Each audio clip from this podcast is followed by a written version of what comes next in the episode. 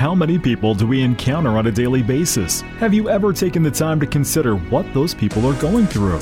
The dreams, aspirations, fears, and challenges that are faced each day make every individual unique. Can our understanding, our interactions with these individuals help them overcome the mountains that are faced each and every day? We think so, because it's the little things that can make a big difference. And here's Mitch and Jake. Welcome to the Little Things with Mitch and Jake. Jake, last episode of season three. We did it. Yeah, we did it. We're here. Uh, season three is upon us, and we have a great guest that we're going to talk to here.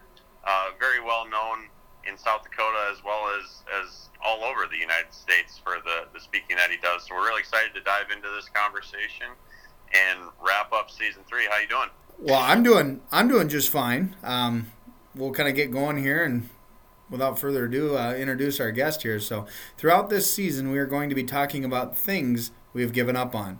One organization that will always be there for us in a time of need is the national guard.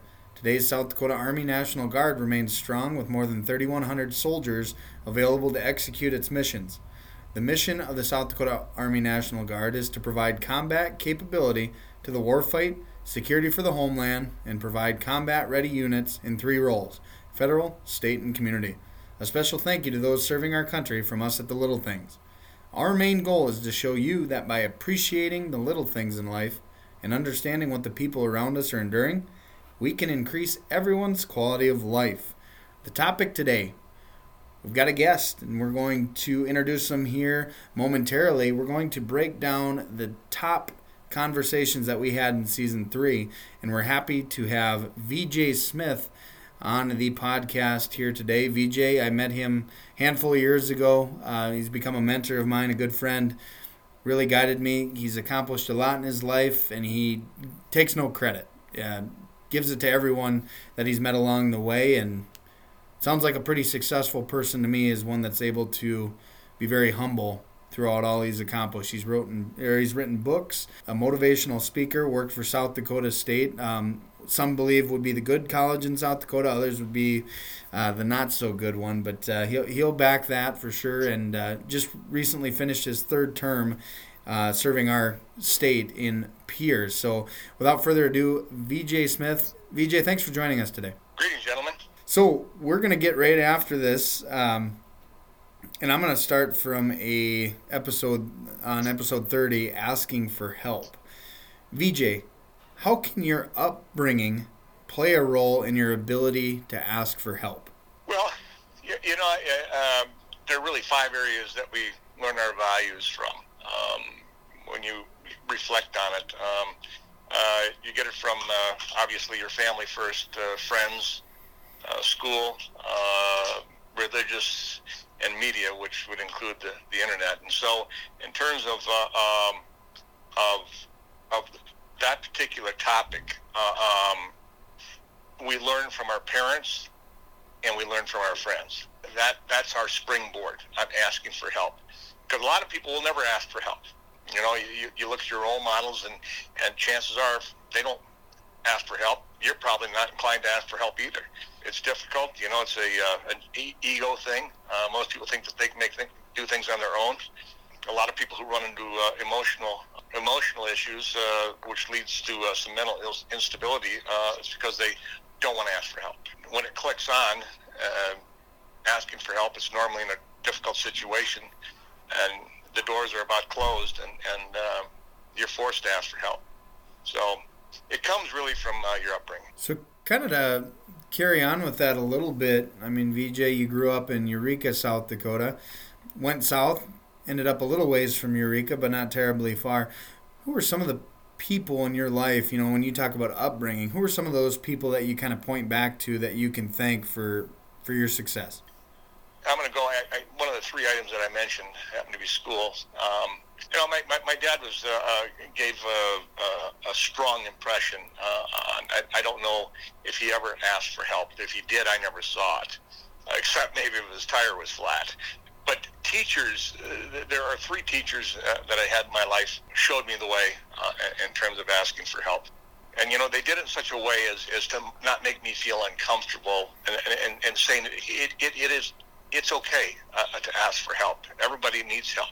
That more so with uh, my teachers than probably my own particular family. Some of my friends uh, uh, showed me the way too. Um, you know, and that that wasn't something that happened. Just the light went on at a particular moment. Uh, uh, as you go through different phases in your life, you, you, you watch people who have gone through difficulty and, and they've turned to help, professional help, or even in their workplace, uh, and and you learn it's okay.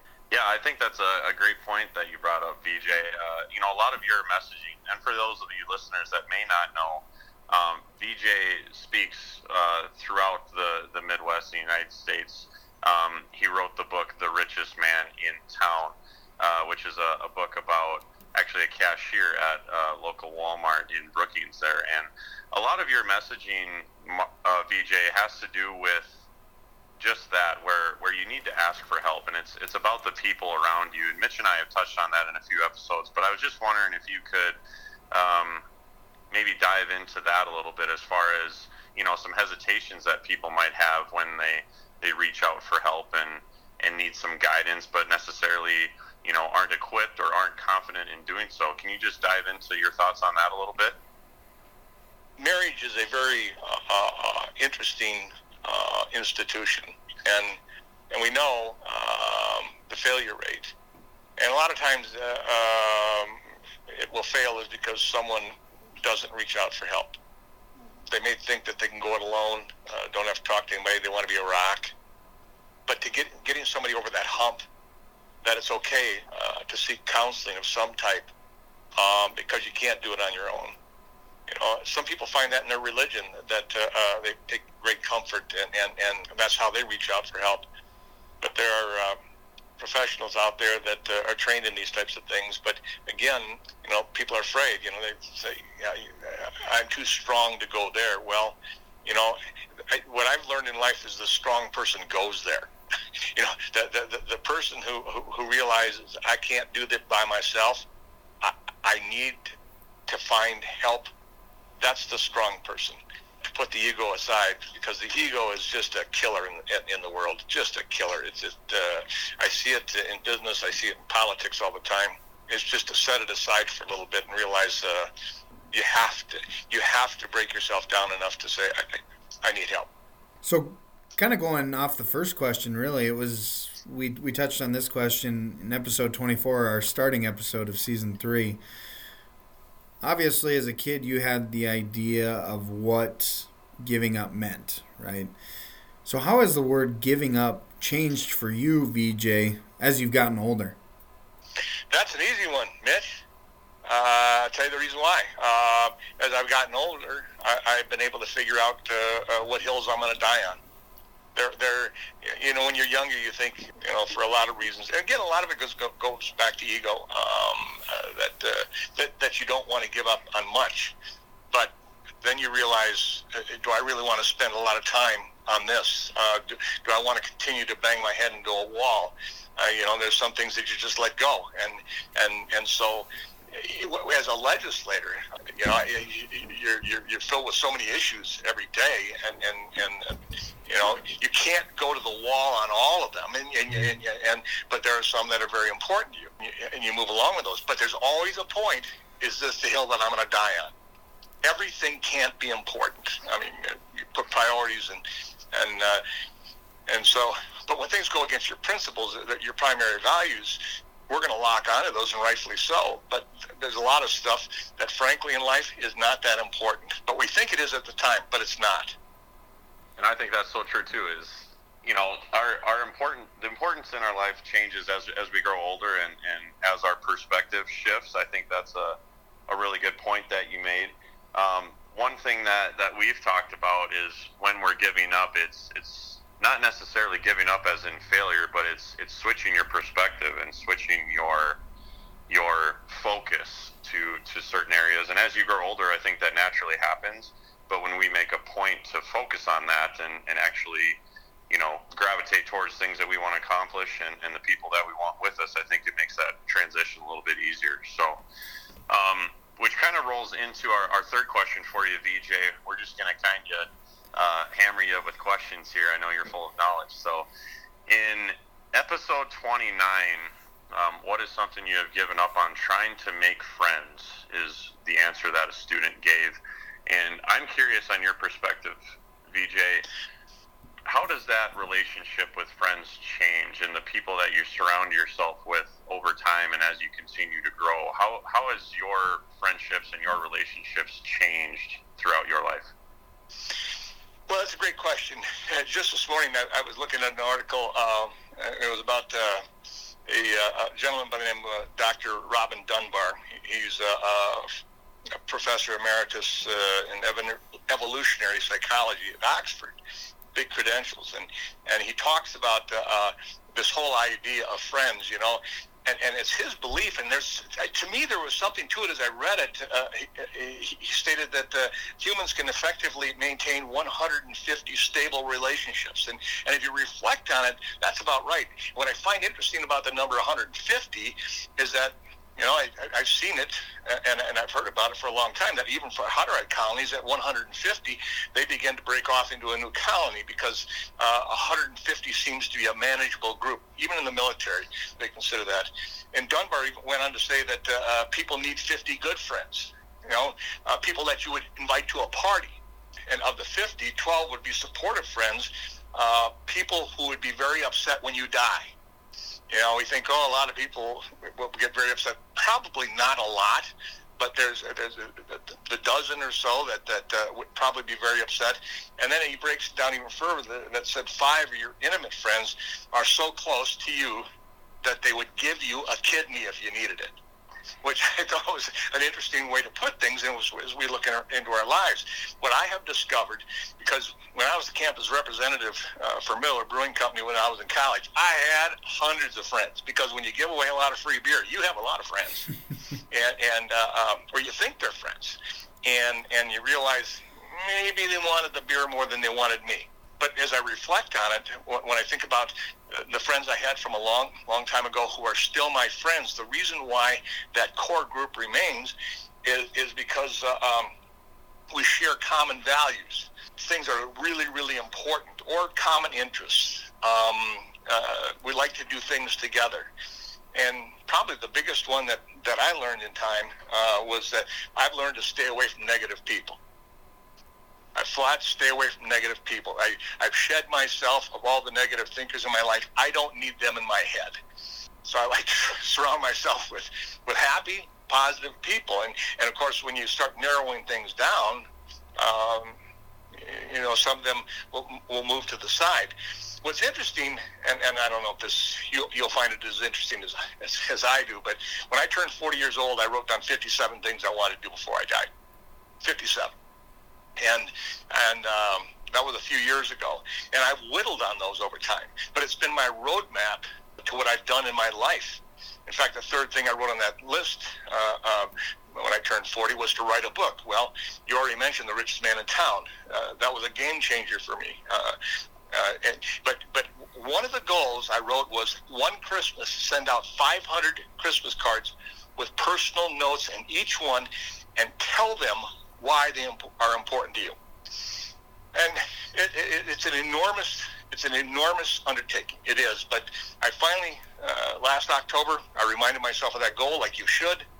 On the third of December, I dumped uh, 503 Christmas cards in the mail. It was an incredible response that I received. That the number one thing people wrote back to me and said is, "Thank you for thinking of me." You know, I, I recognize you, you have value. I mean, I told a 94 year old woman in, in this note that I thanked her for taking us to church when my dad was out of town.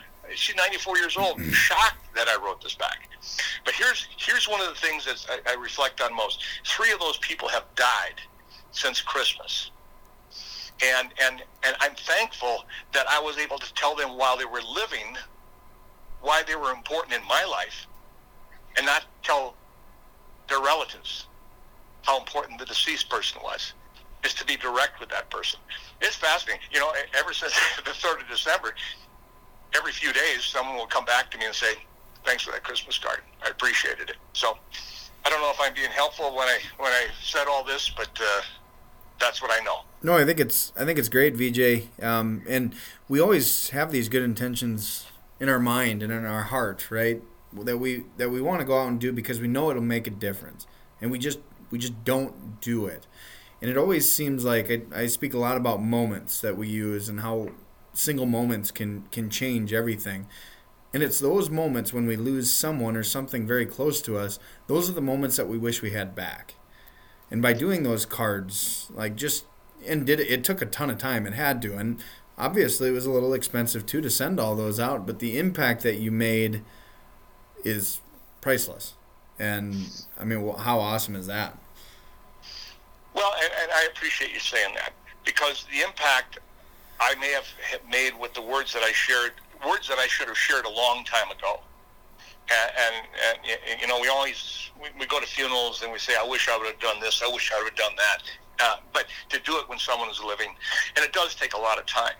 But what I learned about when you set goals is they cost you time, they cost you money, and you have to be prepared to, to give up those things in order to get what you want. And in this in this instance, I was able to satisfy a goal, but more importantly, yes, did I did I uh, help uh, uh, make someone's day? Sure, I did. But but I made my day then by by by by making someone feel they had value to a little kid a long time ago. They they may have taken me fishing uh, and all these other things. Those small things, people that well, nobody's really going to remember I did that. Oh, I remember. The kid remembers and the older person remembers those people who positively impacted their lives. And let's face it, you know, the book I wrote about Marty, what started that was me sending a letter to the head of Walmart and bragging up a guy I didn't even know. And I wasn't expecting this enormous tidal wave that came back. All I was doing was trying to acknowledge how good this guy was. So, so kind of going through the different people that you sent this out to, because we, we don't really know their story. Obviously, you know who they are, but you don't truly know what they were dealing with at that time they opened that letter and received it. Well, one of our students that did this project um, said, What is something you've given up on? Uh, being good enough, is what this student said. Episode 28, we dive into that.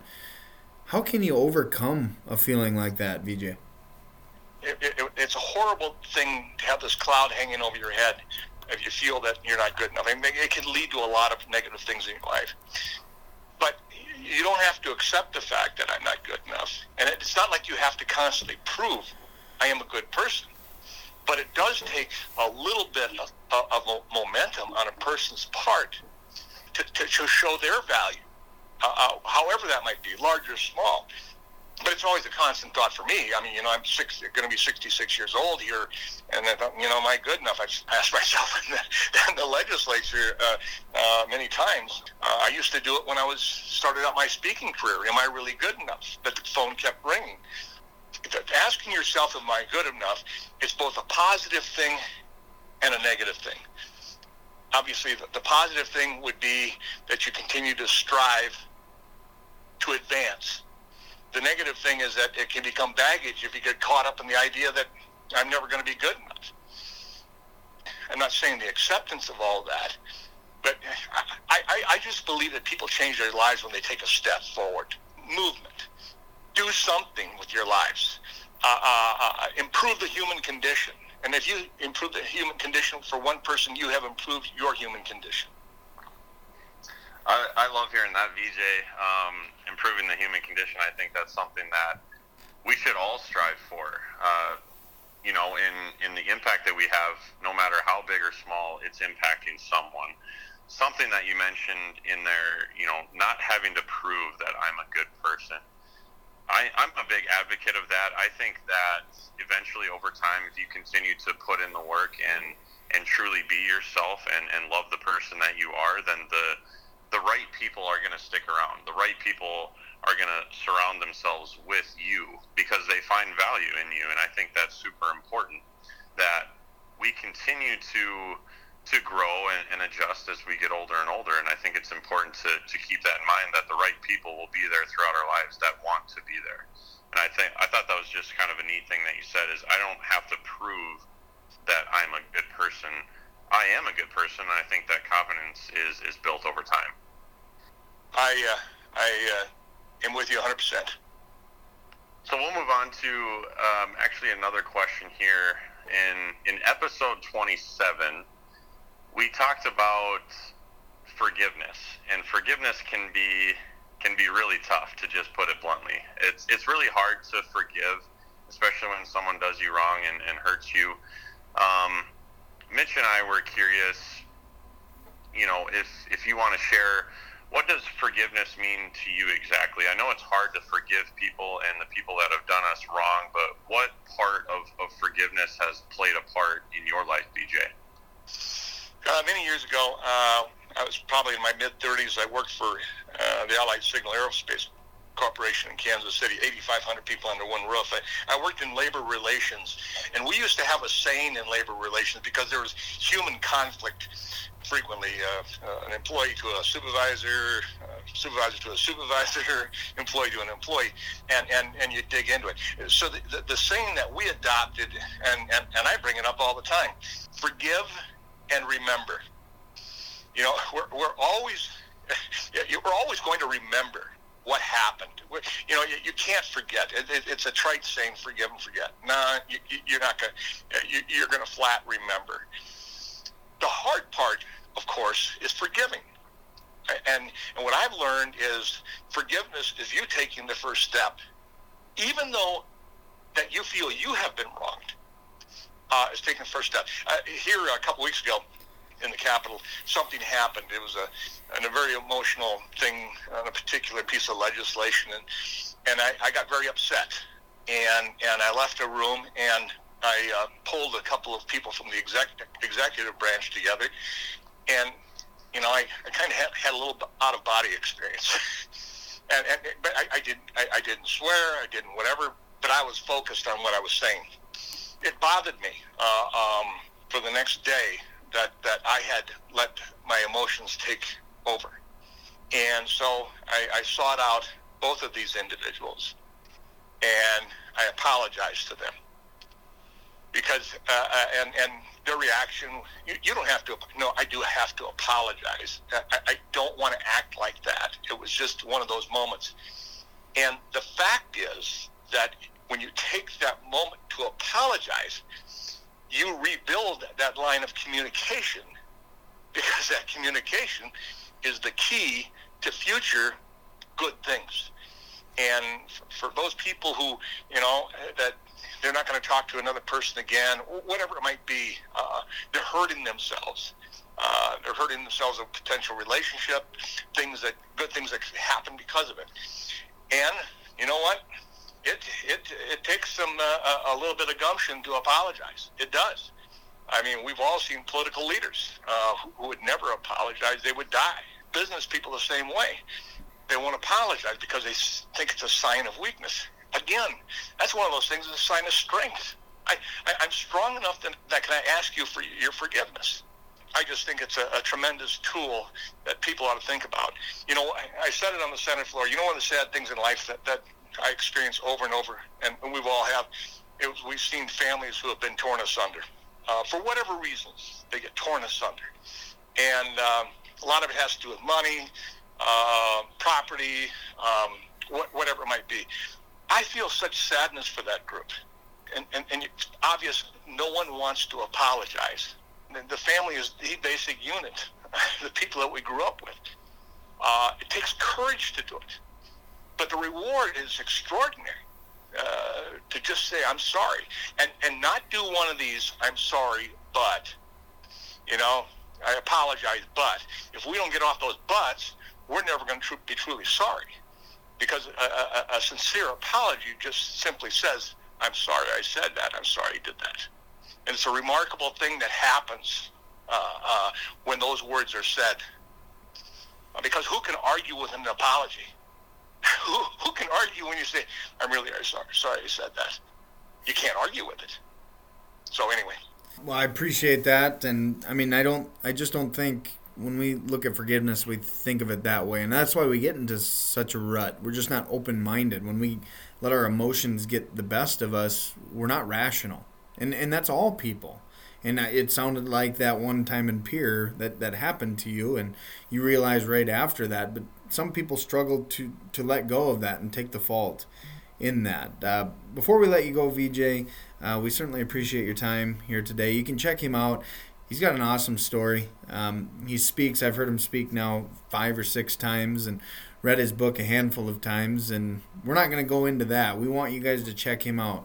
Uh, for more information, vj-smith.com. Check him out. But I do want to bring up Marty just a little bit. I want I want our viewers to get hungry because it's an awesome story to hear. Two questions, VJ. Yes. First one. What was your favorite moment with Marty that really just changed you, that impacted your your growth and your development as not only a professional but a person? And the second thing, after Marty passed, or you know, after you know this, your career has really taken off. When were you like, holy smokes, Marty would never believe this? well, I, I, I suppose uh, it brings up two things. The, moment that had such a profound impact on me was when I took Marty and Mickey to Pierre, and and uh, I spoke to 400 people. There were cowboys uh, uh, and, and ranch wives, and, and I thought, you know, is his simple story, a guy that works at a cash register at Walmart Brookings, is it going to have an impact? And as I shared the story, I could see the emotion in the people's faces, and um, and then it wasn't we didn't do it a lot, but I since I brought him along, we, we had a deal. He could never sit in front of me uh, when I talked because he'd start crying and I'd start crying. So he was off to the side. And so I said I brought him with me. I got to the end of the story. I brought him with me because a lot of people is this guy real?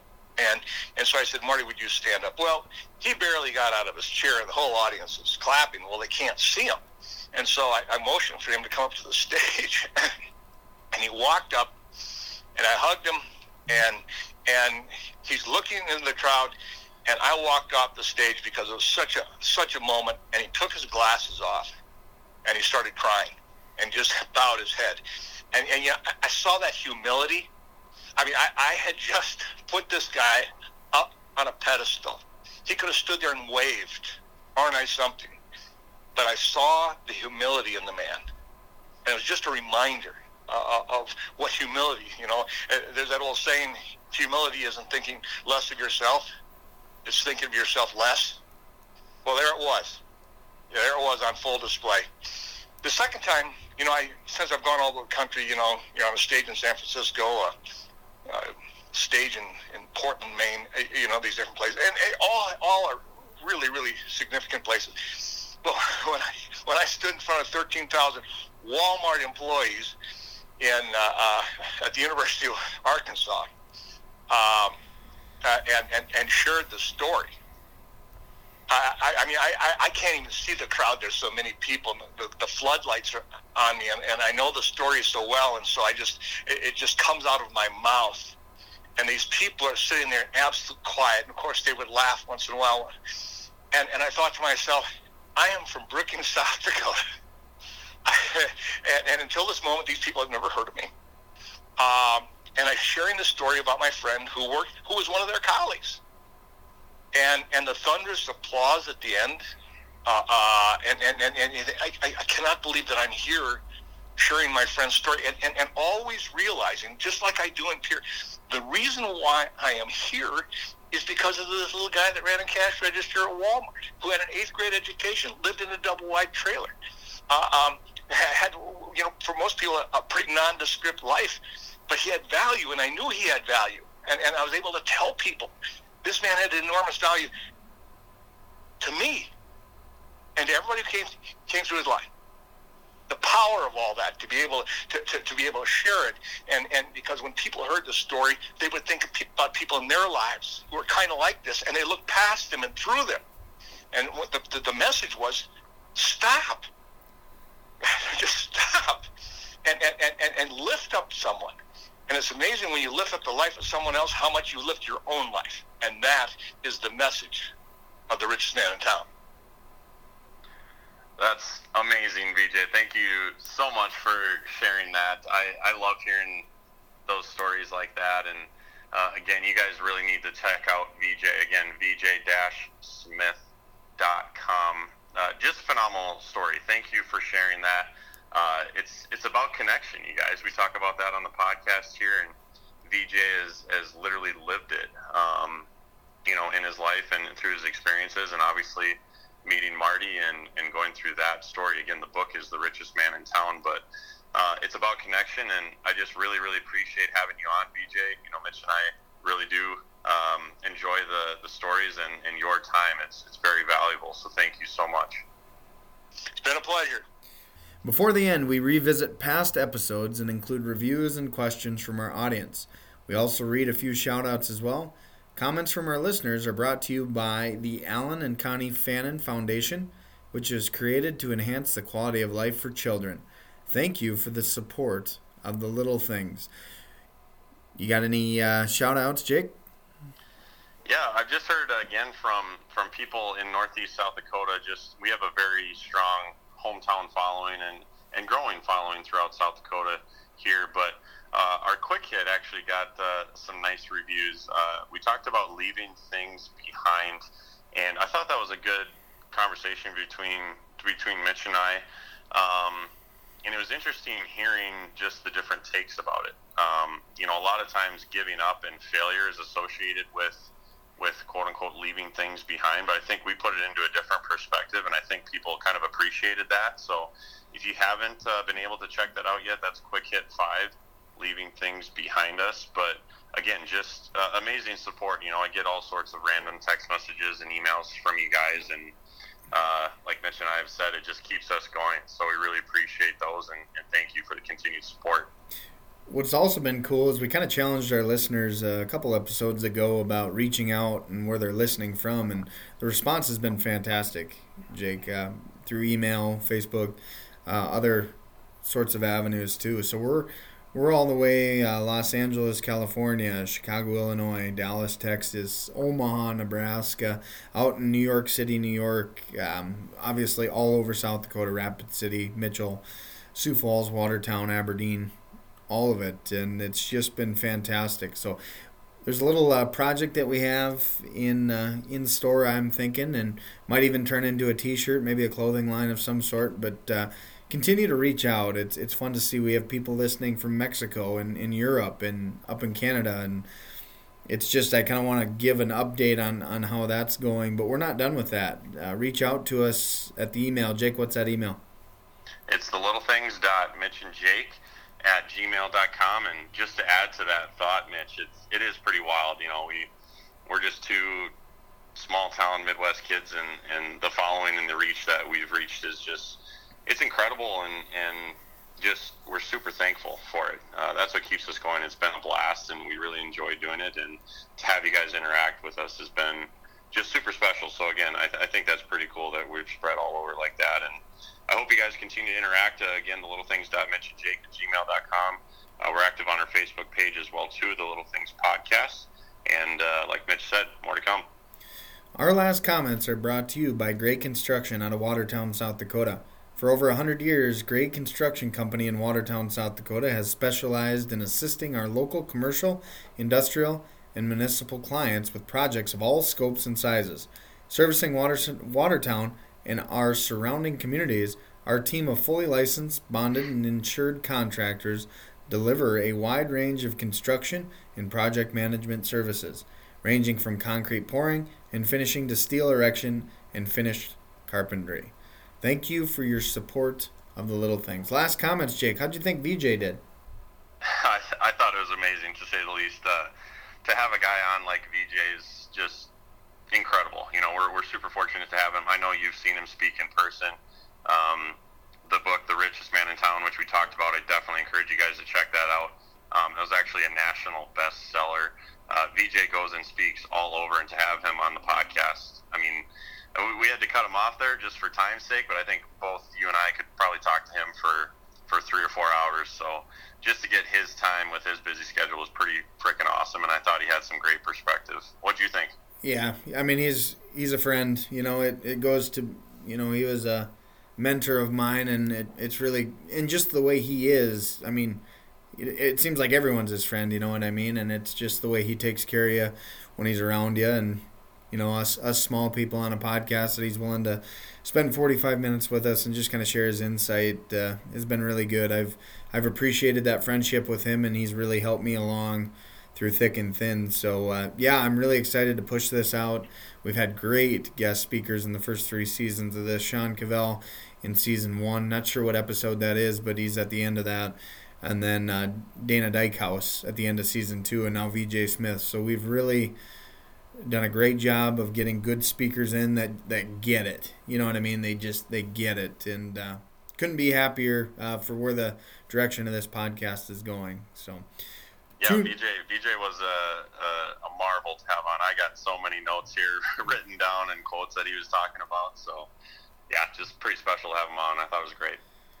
So yeah, we got some exciting news like moving forward. Obviously, some things if nothing changes, uh, we've got some people that we're working with to, to maybe do a little co-op uh, type podcast uh, here in the next couple weeks, and then we also are going to start out season four.